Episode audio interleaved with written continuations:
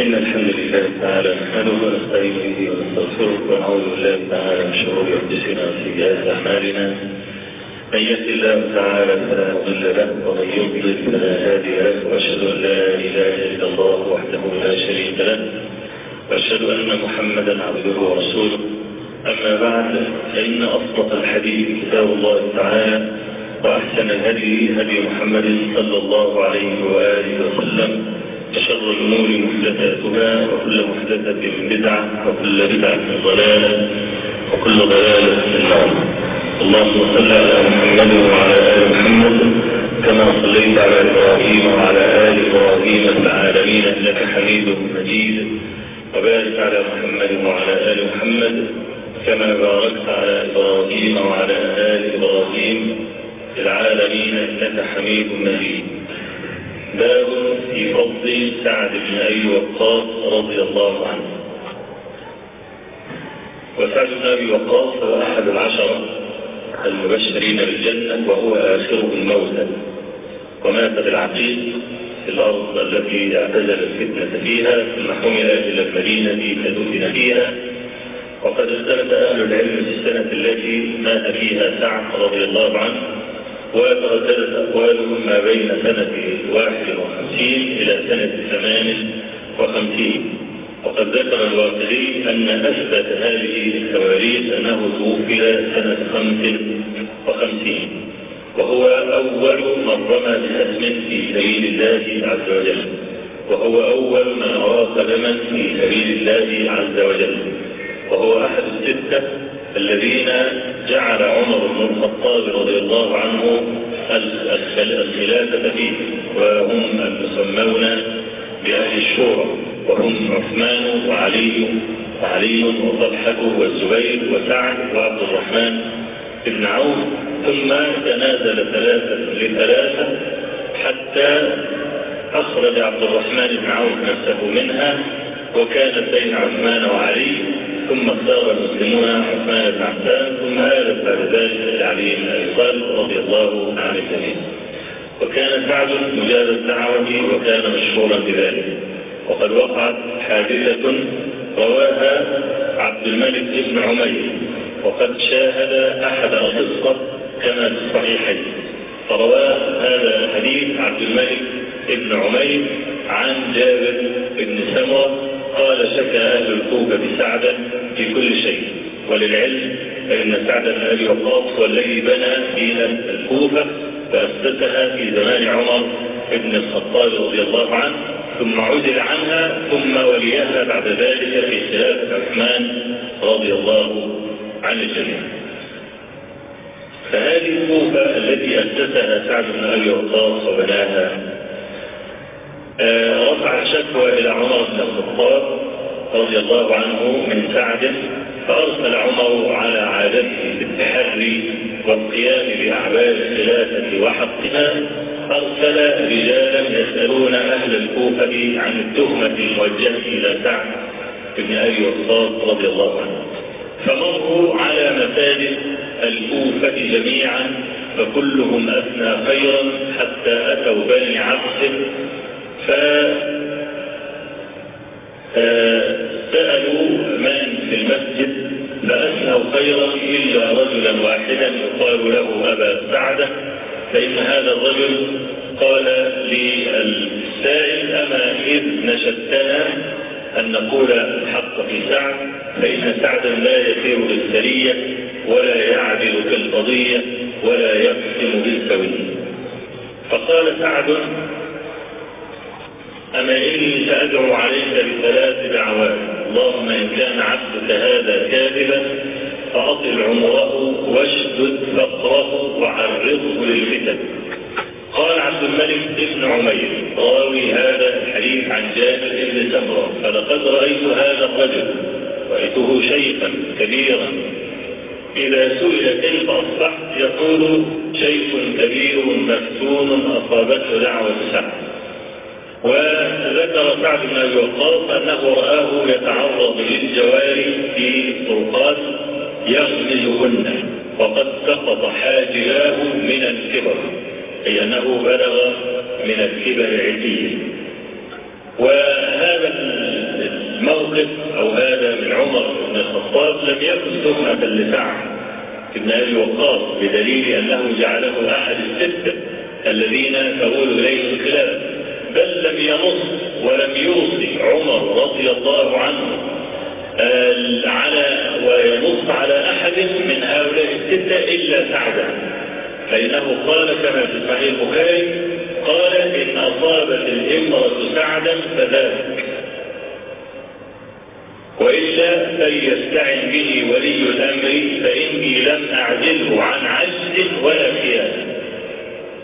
إنما عمر عزله بمقتضى السياسة الشرعية لأن الحاكم إذا ترك الريبة في عماله أفسد الدنيا كلها كما هو حادث في زمان الناس اليوم. يتهم رجل من الناس أصحاب المرض بالرشد ويتهم بإدخال مثلا مبيدات أو إدخال مثلا بذور أو إدخال لحوم فاسدة. والقضايا كثرة القضية تلو القضية.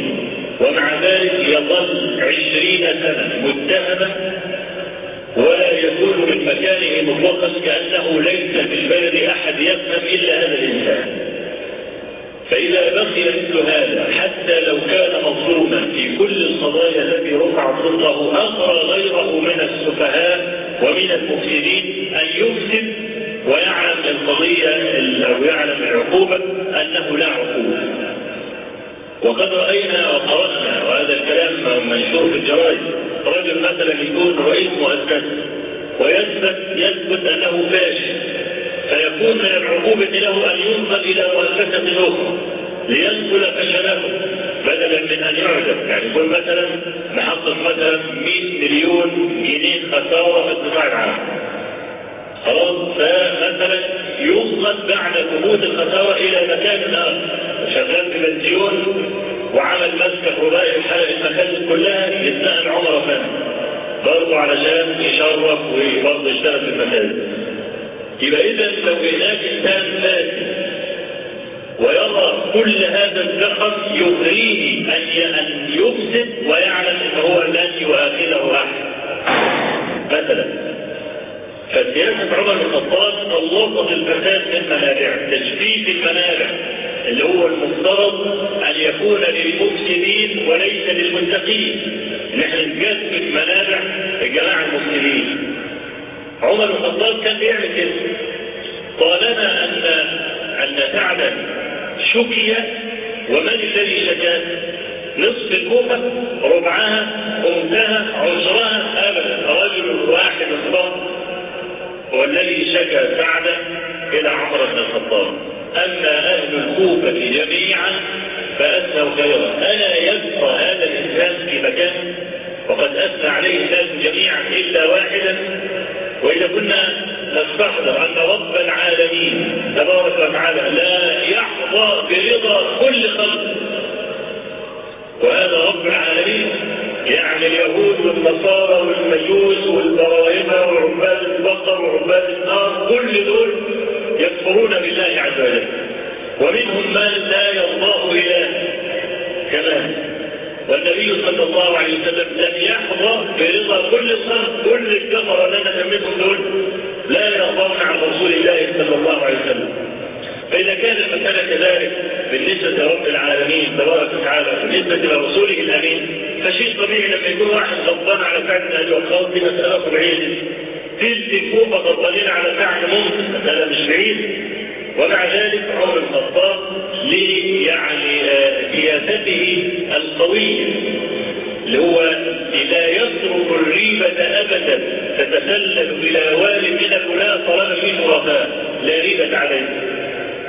ويضع التقرير وهو يموت ويجود بنفسه وسيلقى ربه إني لم أعزل عن سعدا عن عجز ولا خيانة آه فسعد بن أبي وقاص أحد أيضا الذين اعتذروا السجن جاءه ابن أخيه هاشم ابن عتبة وقال له مئة ألف سيف ينتظرونك ويرون أنك أحق بهذا الأمر.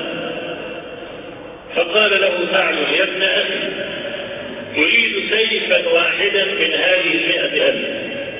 سيفا واحدا. إذا ضربت به مؤمنا لا يضر. وإذا ضربت به كافرا قطع وفي رواية أخرى قال أعطني سيفا. إذا أردت أن أضرب مؤمنا يقول لا تضربه فإنه مؤمن. وإذا أردت أن أضرب به كافرا قطع وسعد ممن اعتزل هذه الفتنة كلها وأبى أن يدخل فيها وله في ذلك مثل رائع. حدث به من اعترض على اعتزاله هذه الفتنة. قال مثلنا ومثل أصحابنا كمثل قوم كانوا في طريق فأظلم عليه. فقال بعضهم الطريق يمين فسار يمينا وقال بعضهم الطريق يسارا وسار يسارا وقلنا لا نفرح حتى تنجلي. فلما انكشفت كنا على الأمر الأول. يعني وقف حيث انتهى به الأمر حيث انتهى به اليقين. لأن هذا الموضع الذي وقف فيه سعد بن أبي وقاص كان الكل وقوفا فيه. ثم تفرقوا. اجتهد واحد هذا الطريق اليمين طلع اليمين مش هو الطريق. الشمال طلع شمال مش هو الطريق بعد ما الخيال انكشفت اكتشفوا ان لا يمين ولا شمال. كل ده غلط واكتشفوا بيت الطريق إنما هو طريق مستقيم فبقي سعد على العهد الأول فرضي الله عن سعد قال مسلم رحمه الله حدثنا عبد الله بن مسلمة بن قعنب المعروف بالقعنبي حدثنا سليمان بن بلال عن يحيى بن سعيد ويحيى هذا هو ابن سعيد الأنصاري. عن عبد الله بن عامر بن ربيعة عن عائشة قالت ألقى رسول الله صلى الله عليه وسلم ذات ليلة. فقال ليس رجلا صالحا من أصحابي يحرسني الليلة. قالت وسمعنا صوت السلاح. فقال رسول الله صلى الله عليه وسلم من هذا؟ قال سعد بن أبي وقاص يا رسول الله جئت احرسك قالت عائشة فنام رسول الله صلى الله عليه وسلم حتى سمعت غطيطا والغطيط هو صوت الماء إذا ارتفع. وهذا الحديث رواه الإمام البخاري في كتاب التمني.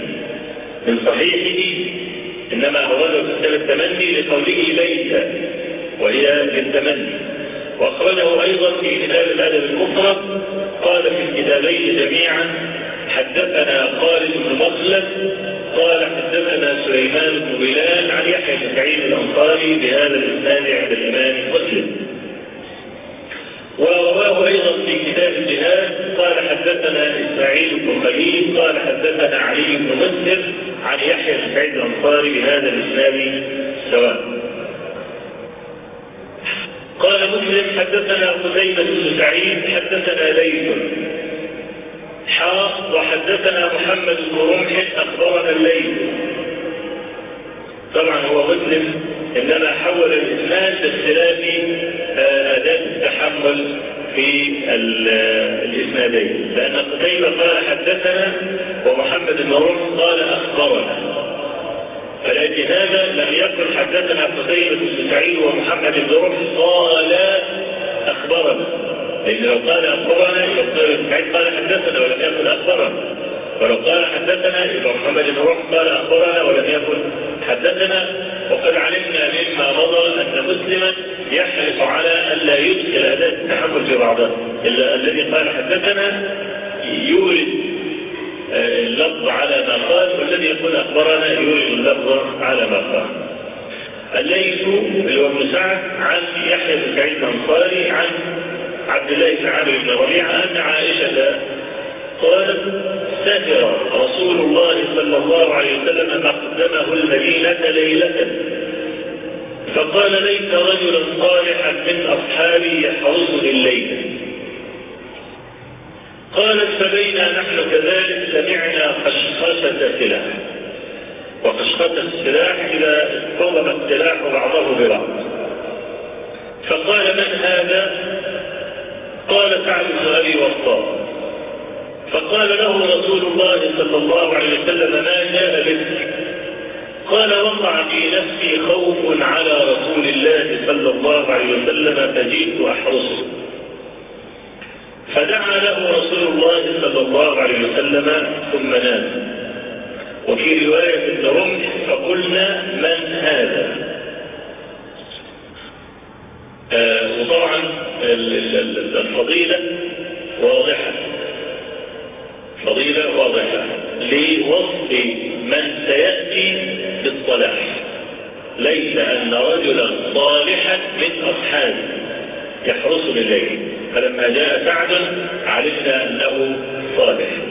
آه الشيء الآخر قولها فدعا له رسول الله صلى الله عليه وسلم ثم نام حدثنا محمد بن المثنى حدثنا عبد الوهاب عبد الوهاب هذا هو ابن عبد المجيد الثقفي قال سمعت يحيى ابن سعيد يقول سمعت عبد الله بن عامر ابن ربيعة يقول قالت عائشة أي رسول الله صلى الله عليه وسلم ذات ليلة بمثل حديث سليمان بن بلال وهذا الحديث أو هذا الطريق أخرجه إسحاق بن راهوي في مسنده قال أخبرنا أخبرنا عبد الوهاب الثقفي بهذا الإسناد. سواء قال مسلم حدثنا منصور بن أبي مزاحم حدثنا إبراهيم يعني ابن سعد عن أبيه عن عبد الله بن شداد قال سمعت عليا يقول ما جمع رسول الله صلى الله عليه وسلم أبويه لأحد غير سعد بن مالك. فإنه جعل يقول له يوم أحد ارمي فداك أبي وأمي وهذا الحديث أخرجه الإمام البخاري في صحيحه وأخرجه في الأدب المفرد وكذلك أخرجه الترمذي وابن ماجه وأحمد بن أبي شيبة وابن حبان وآخرون من طرق عن سعد بن إبراهيم بهذا الإسناد سواء. آه ورأيت في كتاب الفوائد الحافظ آه ابن شاهين رحمه الله وابن شاهين هذا من طبقه الدارقطني آه رأيته يقول ما نفس كلام سعد بن أبي وقاص ونفس كلام علي بن أبي طالب ما جمع رسول الله صلى الله عليه وسلم أبويه لأحد إلا لسعد بن مالك وسعد بن أبي وقاص. وقد صح في صحيح البخاري أن رسول الله صلى الله عليه وسلم جمع أبويه أيضا للزبير بن عوام. وقال للزبير ارمي فداك أبي وأمي. وقد تكلم بعض أهل العلم في جواز التهديد فقال قائل لا يجوز لرجل أن يفدي أحدا بأبويه المسلمين. لأن فداء أبي وأمك كأنك تضحي بأبيك وأمك لأجل أي إنسان. قال لك الأب والأم دول أغلى حاجة في الدنيا. خلاص؟ يبقى لا نضحي للأب للأب والأم لأحد. إلا إذا كان الأبوين مشركين. يبقى تضحي بيهم وإيه؟ وما فيش عليه مشاكل. آه نقل القاضي عياض هذا الكلام ورد أهل العلم هذه المقالة واحتجوا بكلام النبي صلى الله عليه وسلم واحتجوا أيضا بأن أبا بكر الصديق قال للنبي صلى الله عليه وسلم فداك أبي وأمي في حديث أبي سعيد الخدري اللي إحنا ذكرناه في فضائل أبي بكر لما فعل النبي صلى الله عليه وسلم المنبر يوما وقال إن عبدا خيره الله بين زهرة الحياة الدنيا وبين ما عنده فاختار ما عنده فقال نبليك بآبائنا وأمهاتنا رسول الله ومعلوم أن أبا بكر الصديق رضي الله عنه أسلم أهله عن بكرة أبيه ولم يكن فيه كافر قط أبوه وأمه وولاده كلهم أسلموا. فهو بدا رسول الله صلى الله عليه وسلم بأبيه وأمه مع كونهما كان على الإسلام. حدثنا محمد بن المثنى وابن بشار بن بشار ومحمد. ولقبوه بندار قال حدثنا محمد بن جعفر حدثنا شعبة. حاء وحدثنا أبو بكر بن أبي شيبة حدثنا وكيع. حاء وحدثنا أبو كريب وإسحاق الحنظلي. إسحاق الحنظلي اللي هو إيه؟ إسحاق الراهوي إسحاق إبراهيم الحنظلي. عن محمد بن بشر عن مسعر حاء وحدثنا ابن أبي عمر. وابن أبي عون هذا اسمه محمد. وهو كان من إيه؟ من ثقات أهل مكة. حدثنا سفيان. سفيان هذا هو ابن عويل. عن مسعر كلهم كلهم اللي هم اللي هم شعبة ووكيع ومسعر ابن كدام. هؤلاء الثلاثة يقول هذا الحديث عن سعد بن إبراهيم عن عبد الله بن شداد عن علي عن النبي صلى الله عليه وسلم بمثله. حدثنا عبد الله بن مسلمة بن قعنب حدثنا سليمان يعني ابن بلال عن يحيى وهو ابن سعيد عن سعيد عن سعد. سعيد بن المسيب. عن سعد بن أبي وقاص قال لقد جمع لي رسول الله صلى الله عليه وسلم أبويه يوم أحد. وهذا الذي صلاه انفرد به مسلم حدثنا قتيبة بن سعيد وابن رمح عن الليث بن سعد. حاء وحدثنا في المثنى حاجة بعد كده طبعا حاء يعني إيه؟ تك إيه تك ما قلت الكلام ده في الأول. الحاء دي قلنا أنها مأخوذة من من كلمة تحويل. بس اختصار عارفين نظام الاختزال بتاعنا بتاع دول. يختزل الكلمة يختزل الجملة باختزال بربط جمعة فهو الإمام مسلم لما يكون عنده أكثر من إسناد للحديث الواحد. فبدل ما يكرر الأساليب كلها ويطول بيحاول يختصر يعني مثلا الاسناد للاسناد اللي قبل كده اللي هو كان فيه أكثر من تحويلات اللي أنا قلت عن شعبه ووكيع ومسعر كده ثلاثة عن سعد بن إبراهيم. أنا هقرا لك الاسناد تاني. بتحويلات مسلم وهفك التحويل بتاع مسلم وهتشوف المساله هتطول إزاي شوف مسلم وايه ركزوا ولا طيب الاسناد ده علم جميل وأنا تعمدت إن أنا أقرأ الكتاب باسناده حتى تحب الأسانيد. وإذا أحب الناس الأسانيد فتنتهي مشاكل كثيرة. الغيبة والنميمة والكلام الفارغ اللي يقبل على علامه ده كله كل حاجة. لما نعرف الاسانيد ونعرف كيف تنقل الأخبار.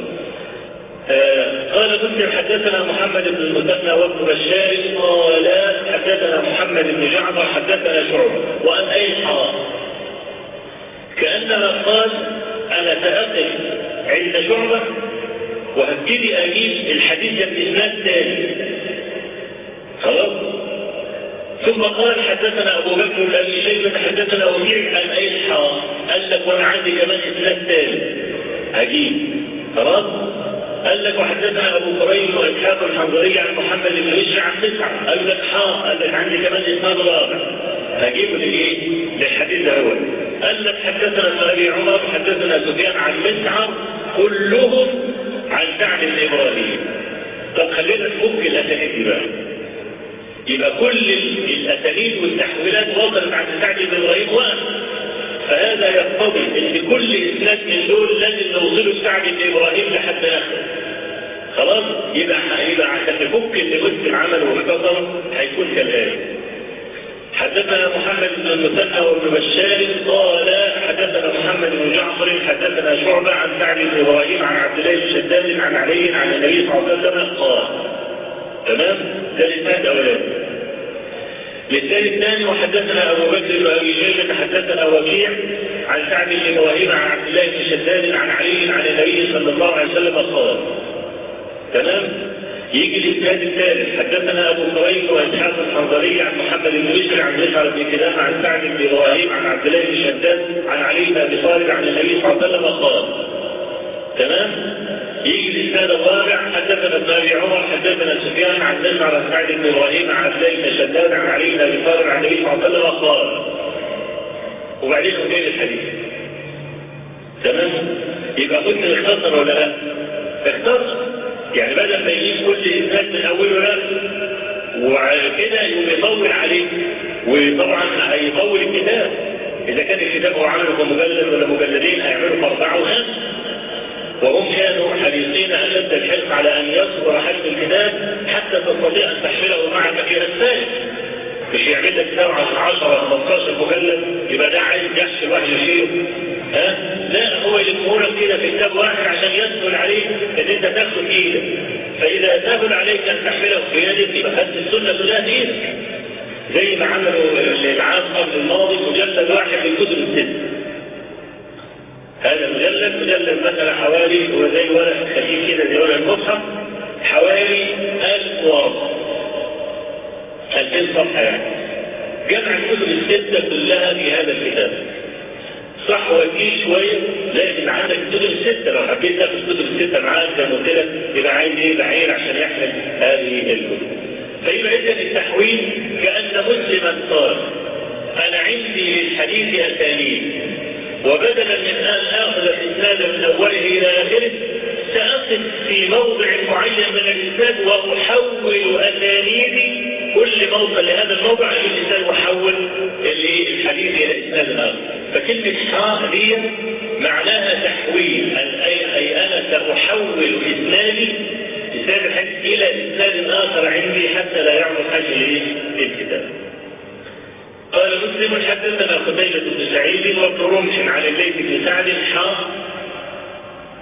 وحدثنا ابن المثنى حدثنا عبد الوهاب كلاهما عن يحيى بن سعيد أي عندنا الليث بن سعد وعبد الوهاب الثقفي الاثنين روى الحديث عن يحيى بن سعيد الأنصاري بهذا الإسناد.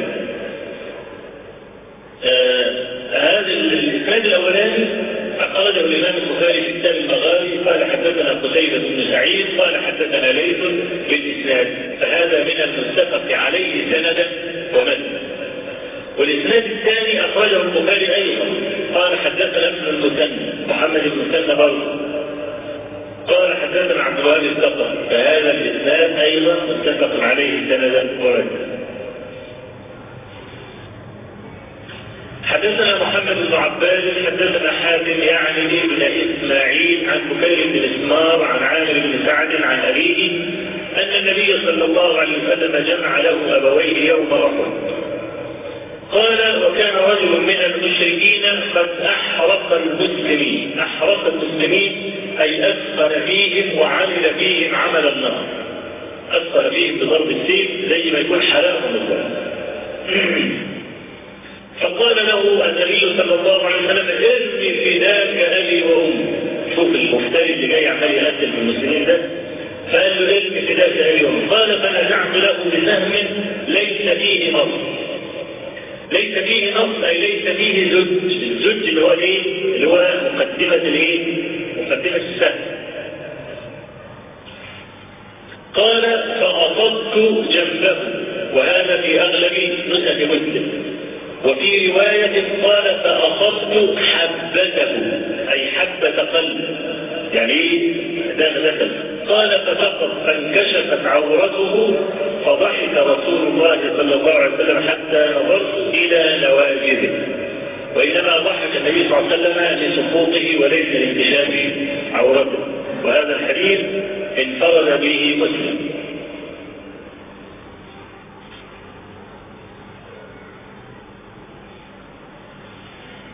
حدثنا أبو بكر بن أبي شيبة وزهير بن حرب قال حدثنا الحسن بن موسى. والحسن بن موسى والاشيب وهو من مشايخ الإمام أحمد. حدثنا زهير وزهير هذا هو ابن معاوية. حدثنا سماك بن حرب حدثني مصعب بن سعد عن أبيه أنه نزلت فيه آيات من القرآن. قال حلفت أم سعد ألا تكلمه أبدا حتى يكفر بدينه لا تأكل ولا تشرب. قالت زعمت أن الله وصاك بوالديك وأنا أمك وأنا امرك بهذا. أي امرك أن تترك دينك. قال فمكثت ثلاثا حتى غشي عليها من الجهل.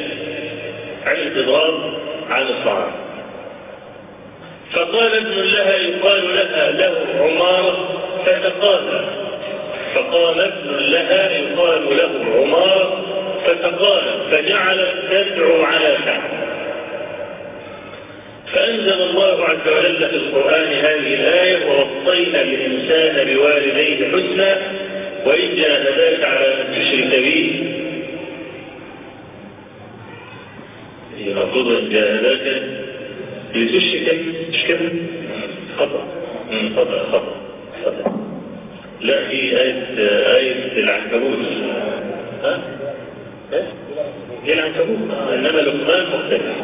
هو طبعا إيه؟ دخل الايه؟ دخل هذا خطأ وفيها وصاحبهما في الدنيا معروفة.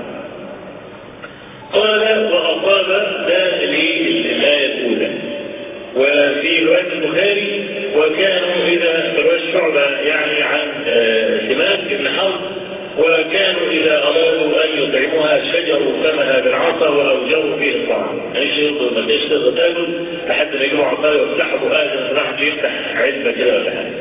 ويحط الأكل فيه حتى إيه؟ حتى لا تموت.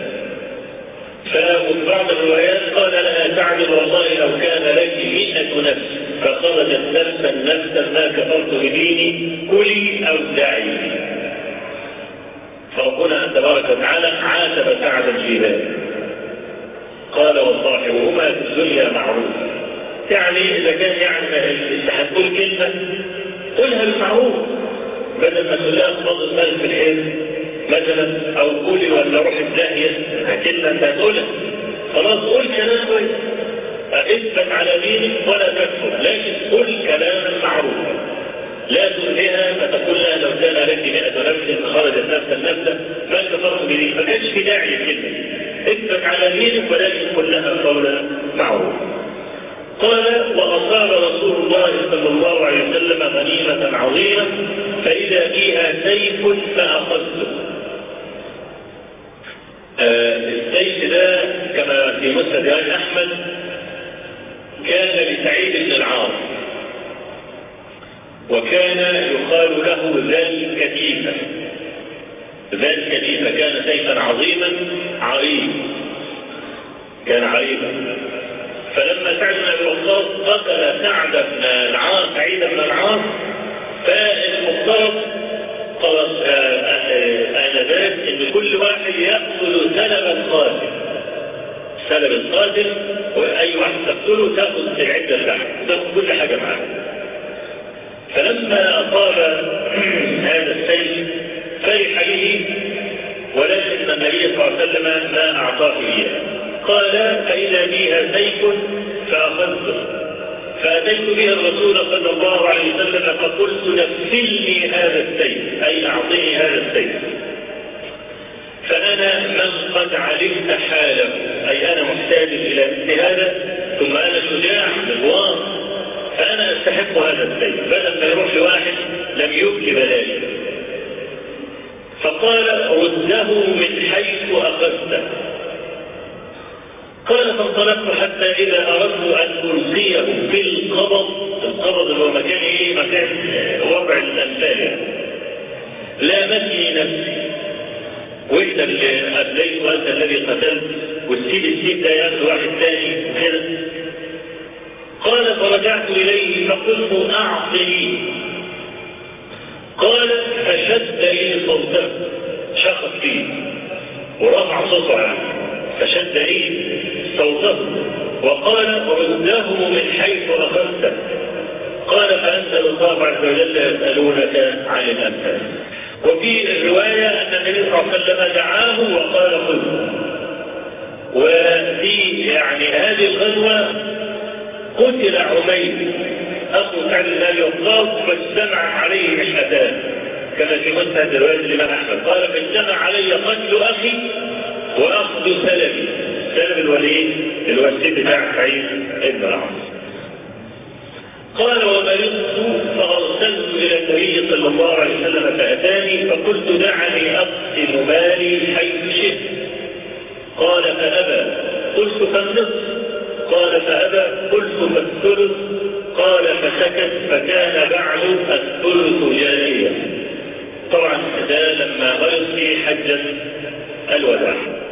رضي الله عنه وفي الحديث المشهور أنه خشي أن يموت في مكة كما مات سعد بن خولة ليه؟ لأن النبي صلى الله عليه وسلم سمى سعد بن خولة البائس المسكين لأنه لم يمت في المدينة إنما مات في مكة حيث هاجر أول مرة. وكان سعد مشفقا أن يموت في مكة. قال وأتيت على نفر من الأنصار والمهاجرين فقالوا تعالى نطعمك ونسقيك خمرا. وذلك قبل أن تحرم الخمر قال فأتيتهم في حش والحش البستان. فإذا رأس جزور مشوي عندهم وزق من خمر. قال فأكلت وشربت معهم قال فذكر فذكرت الأنصار والمهاجرون فذكرت الأنصار والمهاجرون عندهم فقلت المهاجرون خير من الأنصار. قال فأخذ رجل أحد لحيي الرأس فضربني. ما هو ده إيه؟ لا تزور مش كده؟ آه رأس جزور رأس جمل يعني. بعد ما كان اللحمة بتاعته فضل العظم فهو إيه؟ واخد نص الرأس وضربه به فضربني به فجرح بأنفي فأتيت رسول الله صلى الله عليه وسلم فأخبرته. طبعا كانوا سكارى كانوا سكارى يعني إيه؟ شاربين وايه حتى سجد فهو مش عارف يعمل إيه ضربه مش عارف يعمل. فأتيت رسول الله صلى الله عليه وسلم فأخبرته فأنزل الله عز وجل في يعني نفسه شأن الخمر إنما الخمر والميسر والأنصاب والأزلام رجس من عمل الشيطان. وهذا الحديث بطوله أخرجه أبو يعلى في مسنده قال حدثنا أبو خيثمة زهير بن حرب في إسناد عند الإمام مسلم سواء.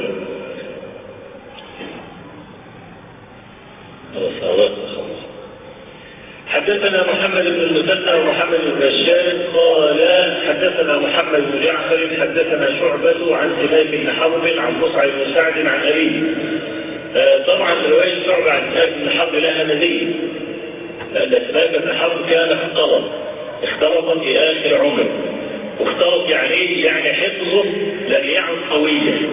فقال يدخل حاجة في حاجة يأتي على الشيء الواضح ويستغربه؟ مثلا يدخل عليه ابنه يقول له مين مثلا اختلط يعني إيه؟ يعني حفظه لم يعد نتيجة.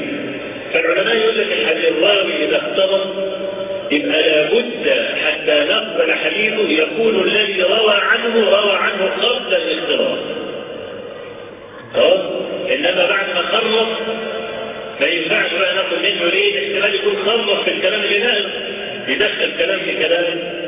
يروي واقعة في غير مكانها كلام في واقعة في غير الواقعة يلخبط الدنيا. فقال لك كده إحنا بقى نعرف هو اختلط إمتى؟ ونشوف بقى من الذي سمع منه أيام كان شبابا أيام كان حافظا أيام كان ضابطا وناخد حديثا فسماك بن حرب وسماع زهير بن معاوية منه اللي روى الحديث اللي فات كله سماع زهير في الاختلاط عشان كده ابن مسلم ان جاي روايه شعبة بن الحجاج لأن شعبة ممن سمع من سماك بن حرب قبل الاختلاط.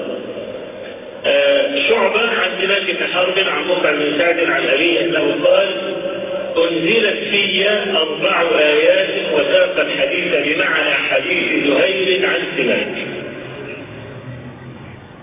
وزاد في حديث شعبة قال فكانوا إذا أرادوا أن يطعموها شجروا فاها بعصا ثم أوجروها وفي حديثه أيضا قال فضرب به أنف سعد ففتره وكان أنف سعد مسزورا طبعا رواية زهير بن معاوية عن سماك بن حرب لك ضرب فراسه ففتح مناخيره خلاص؟ هنا الرواية قال فضرب به أنف سعد ففتره فتره يعني شقه. فكان أنف سعد مسزورا أي ظل هذا الشق علامة في أنف سعد بن وقاص. وهذا الحديث رواه الإمام الترمذي وأحمد وعبد بن حميد والطيالسي وأبو عوانة وجماعة آخرون. من حديث شعبة ابن الحجاج عن بن حرب قال مسلم حدثنا زهير بن حرب حدثنا عبد الرحمن عن سفيان. عبد الرحمن هو المهدي وسفيان هو الثوري. عن المقدام بن شريح عن أبيه عن سعد قال في نزلت ولا تطرد الذين يدعون ربهم بالغداة والعشي. قال نزلت في فتنة أنا وابن مسعود منه. وكان المشركون قالوا سدني هؤلاء يعدني هؤلاء الفقراء وهؤلاء المساكين ثم تباعدنا وهذا الحديث أخرجه الإمام النسائي في المناقب. قال أخبرنا بندار قال أخبرنا عبد الرحمن بن مهدي عن الثوري بهذا الإسناد السواء. قال مسلم حدثنا أبو بكر بن أبي شيبة حدثنا محمد بن عبد الله الأسدي. وكنيته أبو أحمد الزبيري عن إسرائيل اللي هو ابن يونس عن المقدام بن شريح عن أبيه عن سعد قال كنا مع النبي صلى الله عليه وسلم ستة نفر فقال المشركون للنبي صلى الله عليه وسلم اطرد هؤلاء لا يجترئون علينا. قال وكنت أنا وابن مسعود ورجل من هذيل وبلال ورجلان لست اسميهما لست اسميهما أي لا أذكر اسماءهم فوقع في نفس رسول الله صلى الله عليه وسلم ما شاء الله أن يقع فحدث نفسه. أي حدث نفسه أن يحصينا اتكالا على إيمان هؤلاء. كما كان النبي صلى الله عليه وسلم يقول إني لا أدع الرجل وهو أحب إلي وأعطي آخرين أتألفه والعادة جرت بهذا الرجل انت تثق في إيمانه وفي دينه وفي تقواه يمكن انك انت إلى ايمان وتبعده أو تعامله بخشوع بخلاف رجل آخر تتالفه ممكن تعامله معاملة أرق وأعلى من معاملة هذا المؤمن فمن لا يزن الأمور بالميزان الصحيح يتصور إن أنت أهنت هذا المؤمن وقربت هذا المنافق أو الأقل منه ايمان فوقع في نفس النبي صلى الله عليه وسلم لحرصه على أن يؤمن الناس جميعا ان هو يبعد هؤلاء وهو يعلم أنهم لن يرتدوا عن دينهم لإيمانهم وفي نفس الوقت يكسب هؤلاء ويدخلهم في الإسلام. فوقع في نفسه أن يصل أو أن يبعد هؤلاء الصحابة. فأنزل الله عز وجل ولا تطرد الذين يدعون ربهم بالغداة والعشي يريدون وجهه وهذا الحديث أخرجه الإمام النسائي في كتاب المناقب من السنة الكبرى. قال أخبرنا إسحاق بن إبراهيم عن عبيد الله بن موسى عن إسرائيل بن يونس بهذا الإسناد وأخرجه أيضا عبد بن حميد. قال حدثنا عبد العزيز بن أبان قال حدثنا إسرائيل بهذا الإسناد سواء. رواه الإمام ابن ماجة من وجه آخر عن قيس بن الربيع عن شريح بن المقدام عن عن شريح عن عن المقدام بن شريح عن أبيه بهذا الإسناد سواء. وقيس بن الربيع سيد الحفظ متكلم فيه. ولكن متابعة إسرائيل بن يونس تدل على أنه حفظ الحديث. الصحيح أقول قولي هذا أستغفر الله العظيم لي ولكم وصلى الله وسلم وبارك على نبينا محمد الحمد لله رب العالمين.